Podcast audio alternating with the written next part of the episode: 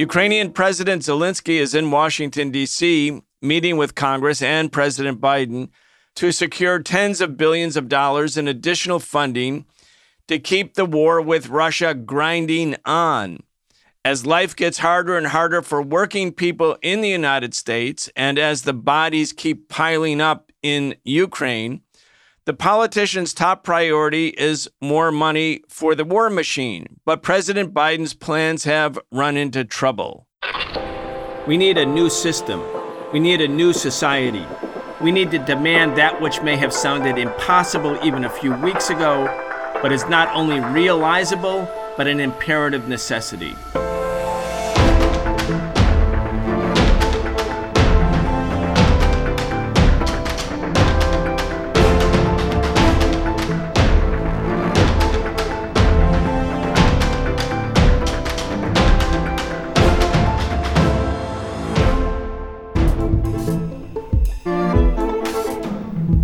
We are excited to have Professor Richard Wolff join us for a regular weekly segment where we talk about the biggest stories related to the economy, the state of the working class, and the crimes of big business. I'm your host, Brian Becker.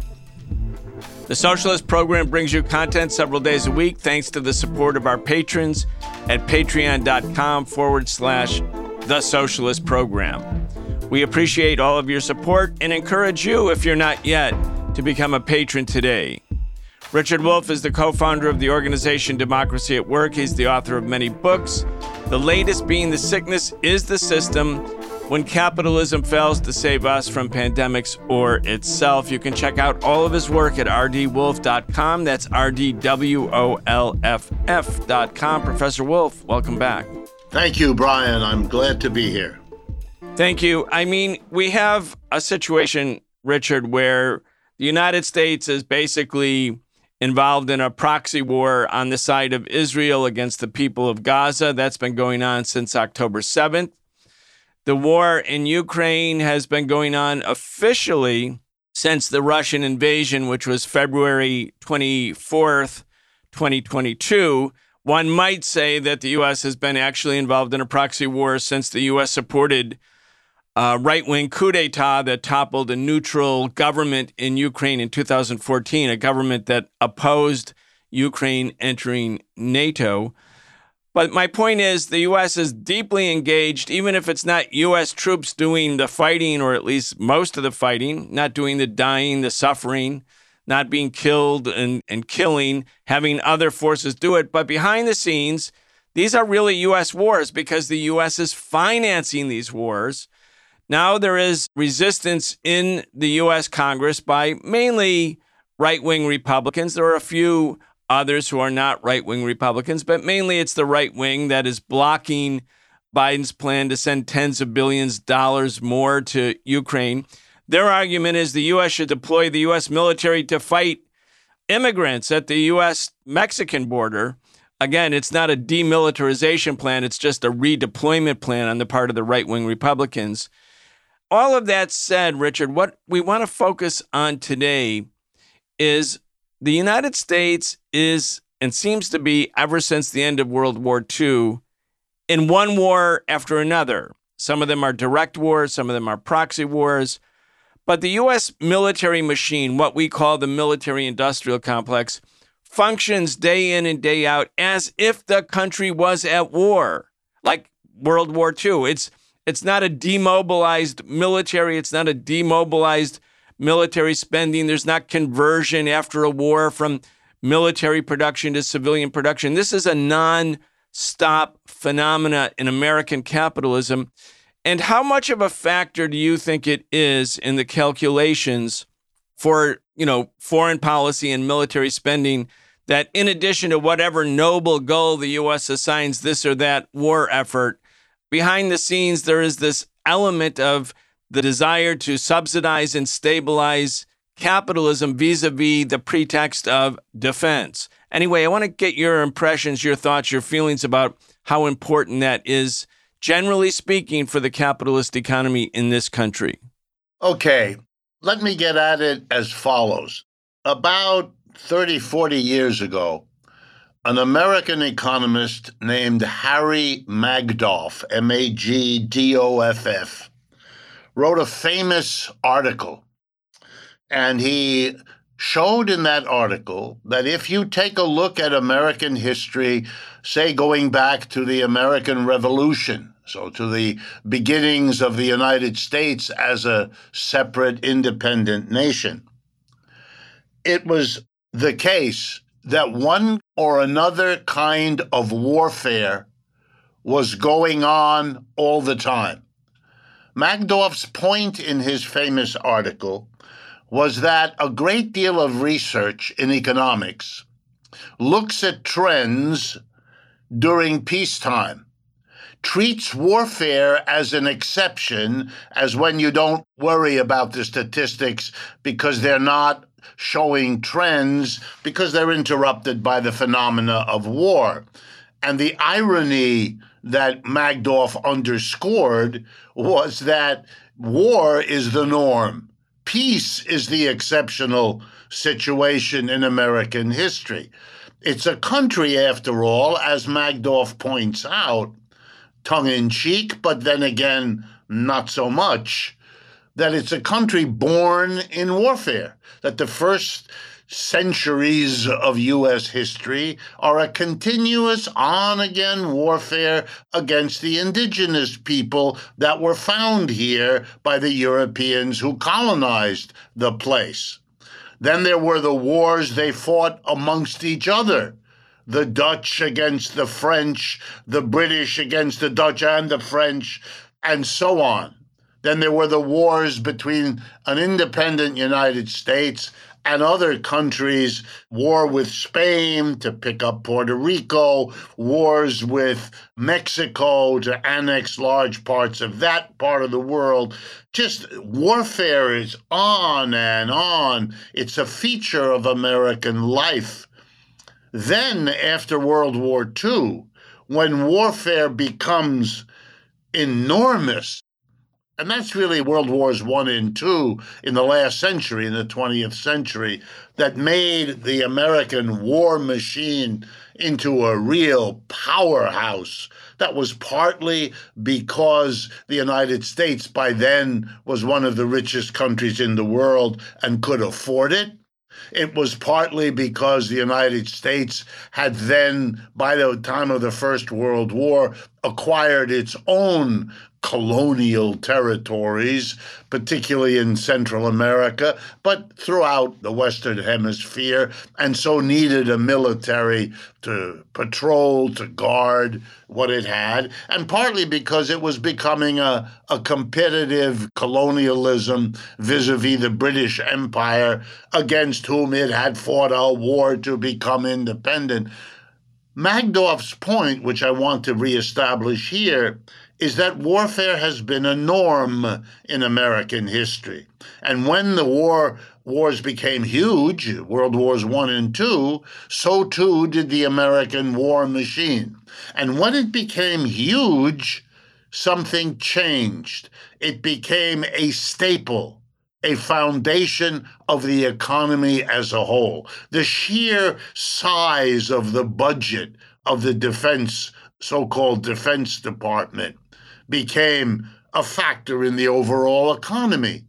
The millions of people on the payroll of the military became a factor in the economy. So you had, in a way, a new foundation for the military activity, which was not the foreign threat, not the foreign competition, not the indigenous people being displaced from their homes, no, now a new support for military activity was the fact that economic well being, employment, jobs, the overall health of the economy were also dependent on a military budget.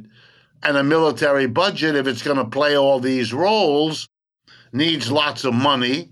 That means it has to go to the government to get the money. That means it better have political support so that the government gives it the money it needs to keep the defense apparatus going. You can see how it slowly evolves into a fundamental support for the overall American economy. So, the answer to your question is that the history of U.S. capitalism has made it now dependent on the warfare in order to justify the expenditure, in order to maintain the military, in order to support the military's foundational relationship to the economy as a whole. The integration of military activity, warfare, build-ups, budgets, the integration of all of that with US capitalism is so intense that the United States has become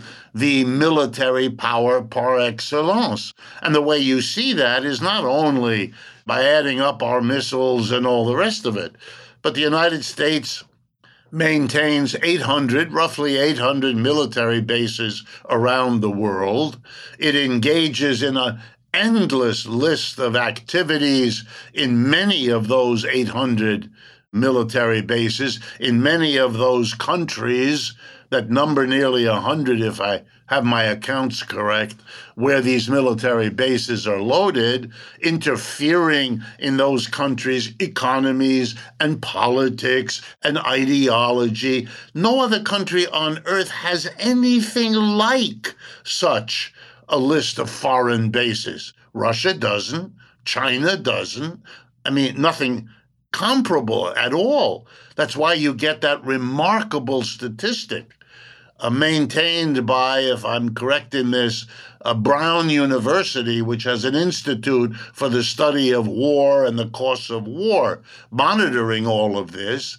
It has a famous table that shows that the United States officially spends more money on military activity than the next nine top spending countries in the world combined. And that nine others includes Russia and China. All the rest of them are allies of the United States.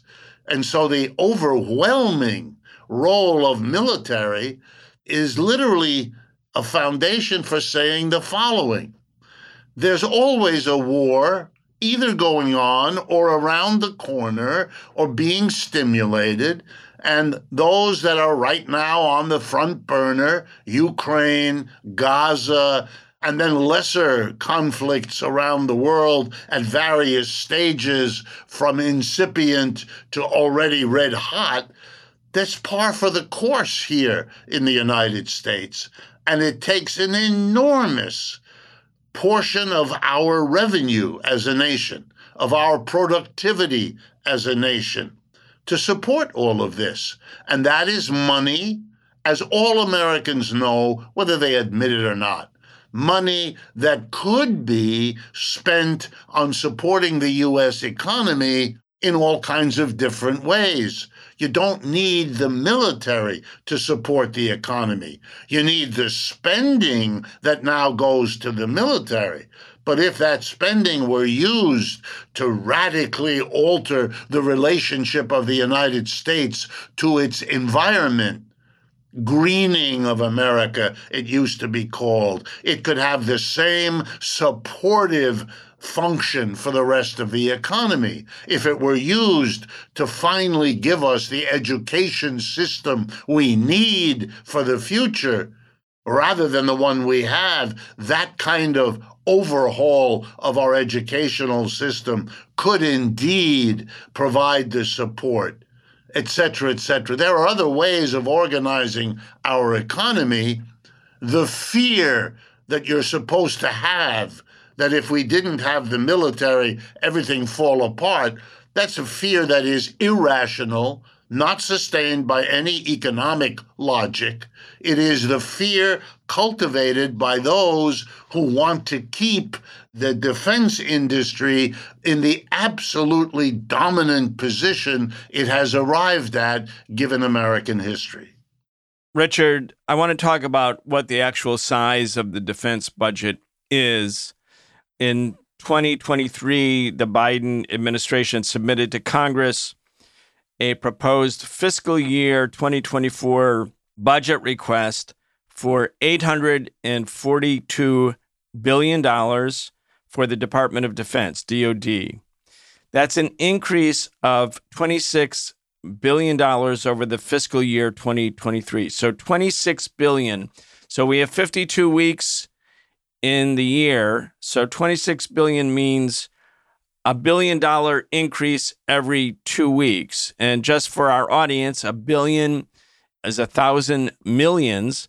So every week, the U.S. would be increasing the Department of Defense budget by $500 million. $500 million. Now, I saw Karina Garcia, one of the socialist independent third party candidates running in the 2024 election. She made a an Instagram post about how women, infant children, the WIC program, which is a childhood nutrition program, essentially is being slashed because of a $1.2 billion deficit. They lack $1.2 billion. So, cutting thousands of moms, low income families, mainly women, and their kids off of this nutrition program because there's a budget shortfall of 1.2 billion and the US is going to spend that much every 16 days as an increase on top of the already bloated military budget of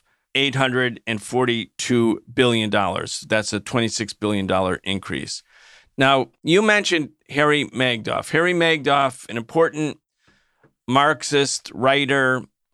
He wrote for Monthly Review, among other publications. Monthly Review last month, Richard, issued a really important article, and I want to draw people's attention to it. It's authored by Gisela Cernadas and John Bellamy Foster. Here's the headline Actual U.S. military spending reached 1.537 trillion in 2022, more than twice acknowledged level, new estimates based on U.S. national accounts. So they've used a new methodology or a methodology that's is relatively new to examine the entire US budget because lots of parts of the military spending are hidden either in the Department of Energy or other agencies outside of the Department of Defense. So if it's not in the Defense Department, formerly known as the War Department, but the Defense Department, it's not considered defense spending, but it's military spending nonetheless. When you look at these numbers, a $26 billion increase, 842 billion official request, if monthly review is right, that the real number is actually double what the US says they're spending.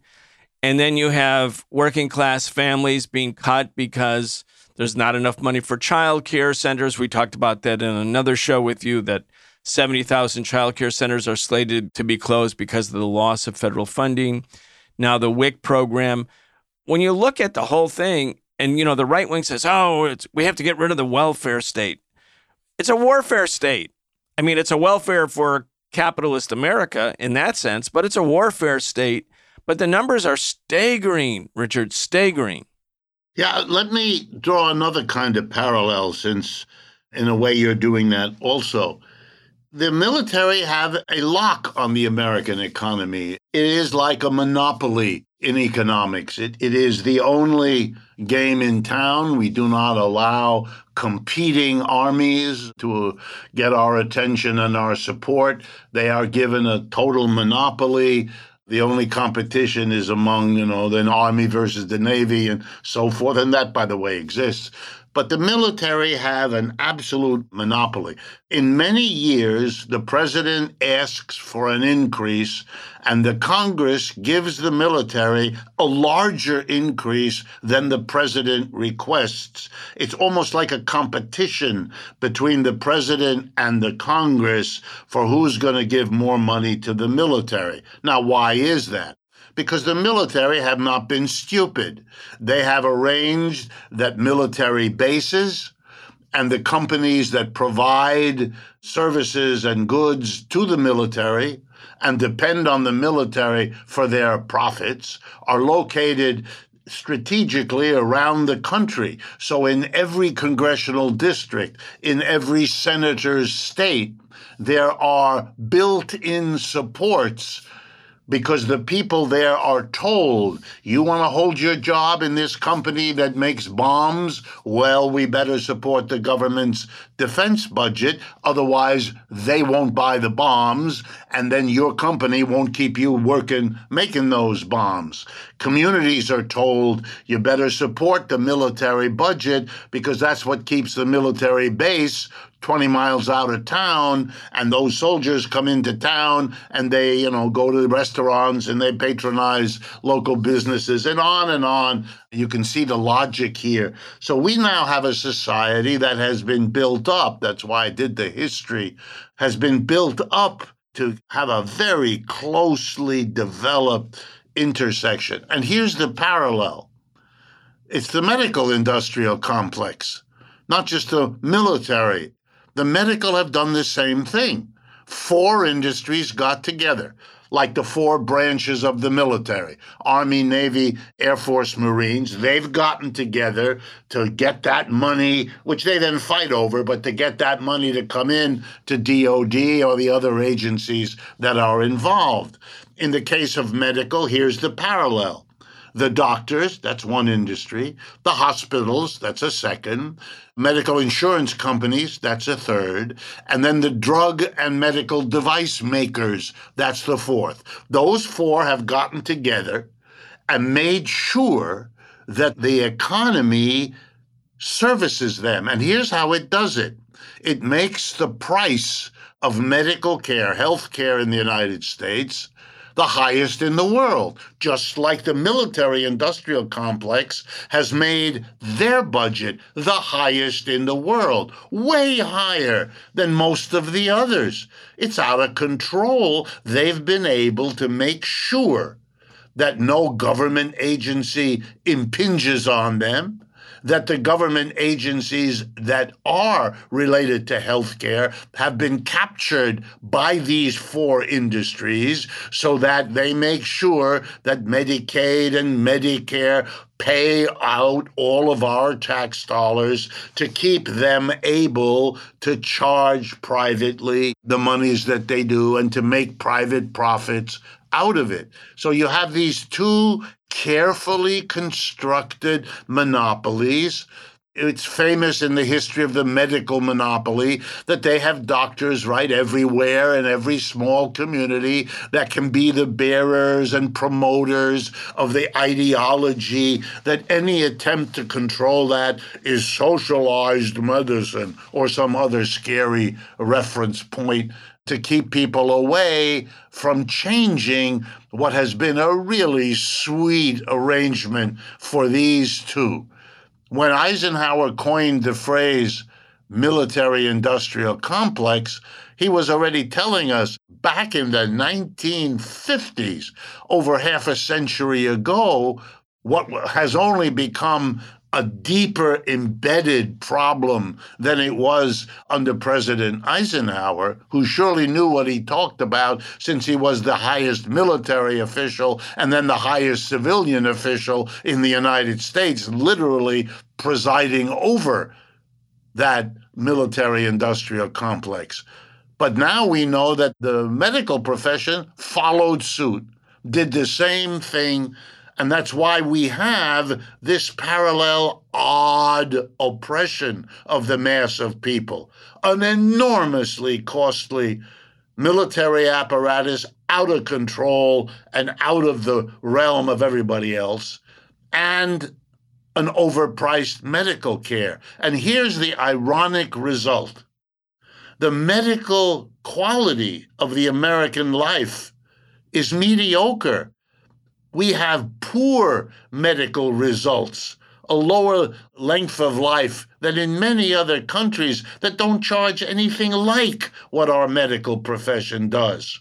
And again, that out of control parallel with the military, a level of military that dwarfs Russia's and China's and that of the, you know the next eight countries behind them and so on. It is out of control. And what are the military revealing to us?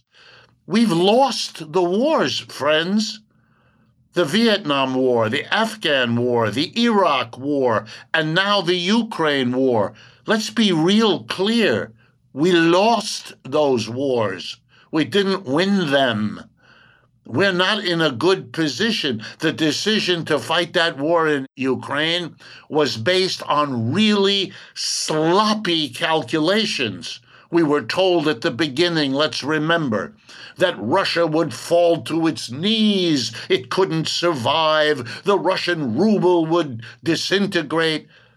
Now, those are smart people that run our government and our military. So you have to ask the question why would smart people make mistakes like that? The Russian economy is in better shape today than it was when this Ukraine war began, and the ruble likewise. None of that happened. That's why the war is being lost. Look, these decisions were sloppy because we have an overfunded military that doesn't have to demonstrate its capacity, that doesn't have to prove anything. It's taken care of that. Just like the medical outcomes are mediocre when you look at the outcome and the health of the average American. We don't hold our medical industrial complex to account. We don't say, as we might, we're not going to give that kind of money to a medical system that produces that much poorer results than you get in many other countries who spend less per person, much less on health care than we do, and ditto for the military. An accounting is coming because this is so out of control and so out of proportion. Believe me, an accounting is coming. The only question is how and how long do we have to wait?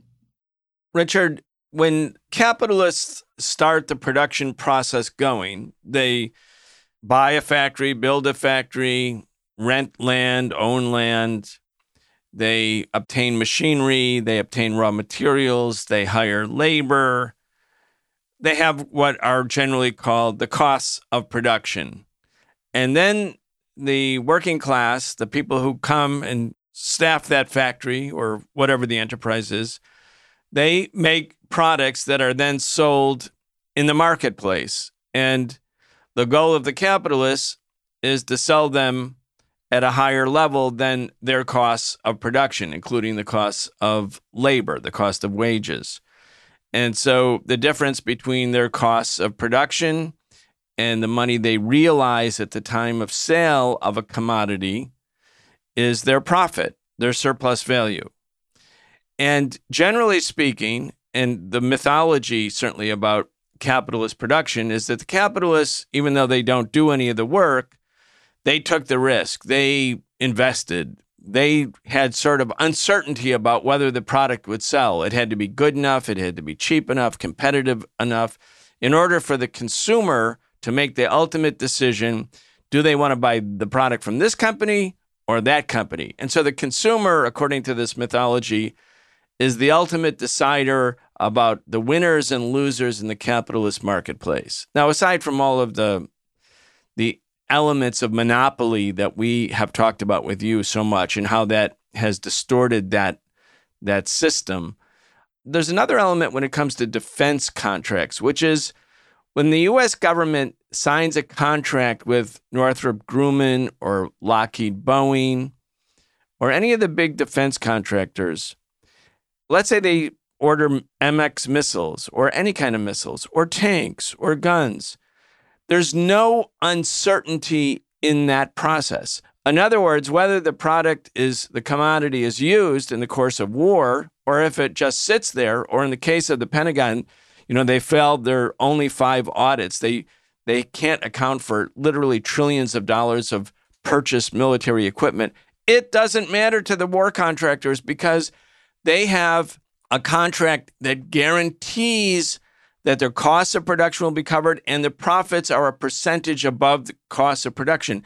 So it's a commo- military goods are a commodity, but they're a commodity different from all other commodities in the sense that there's no competition. In other words, it's a guaranteed profit.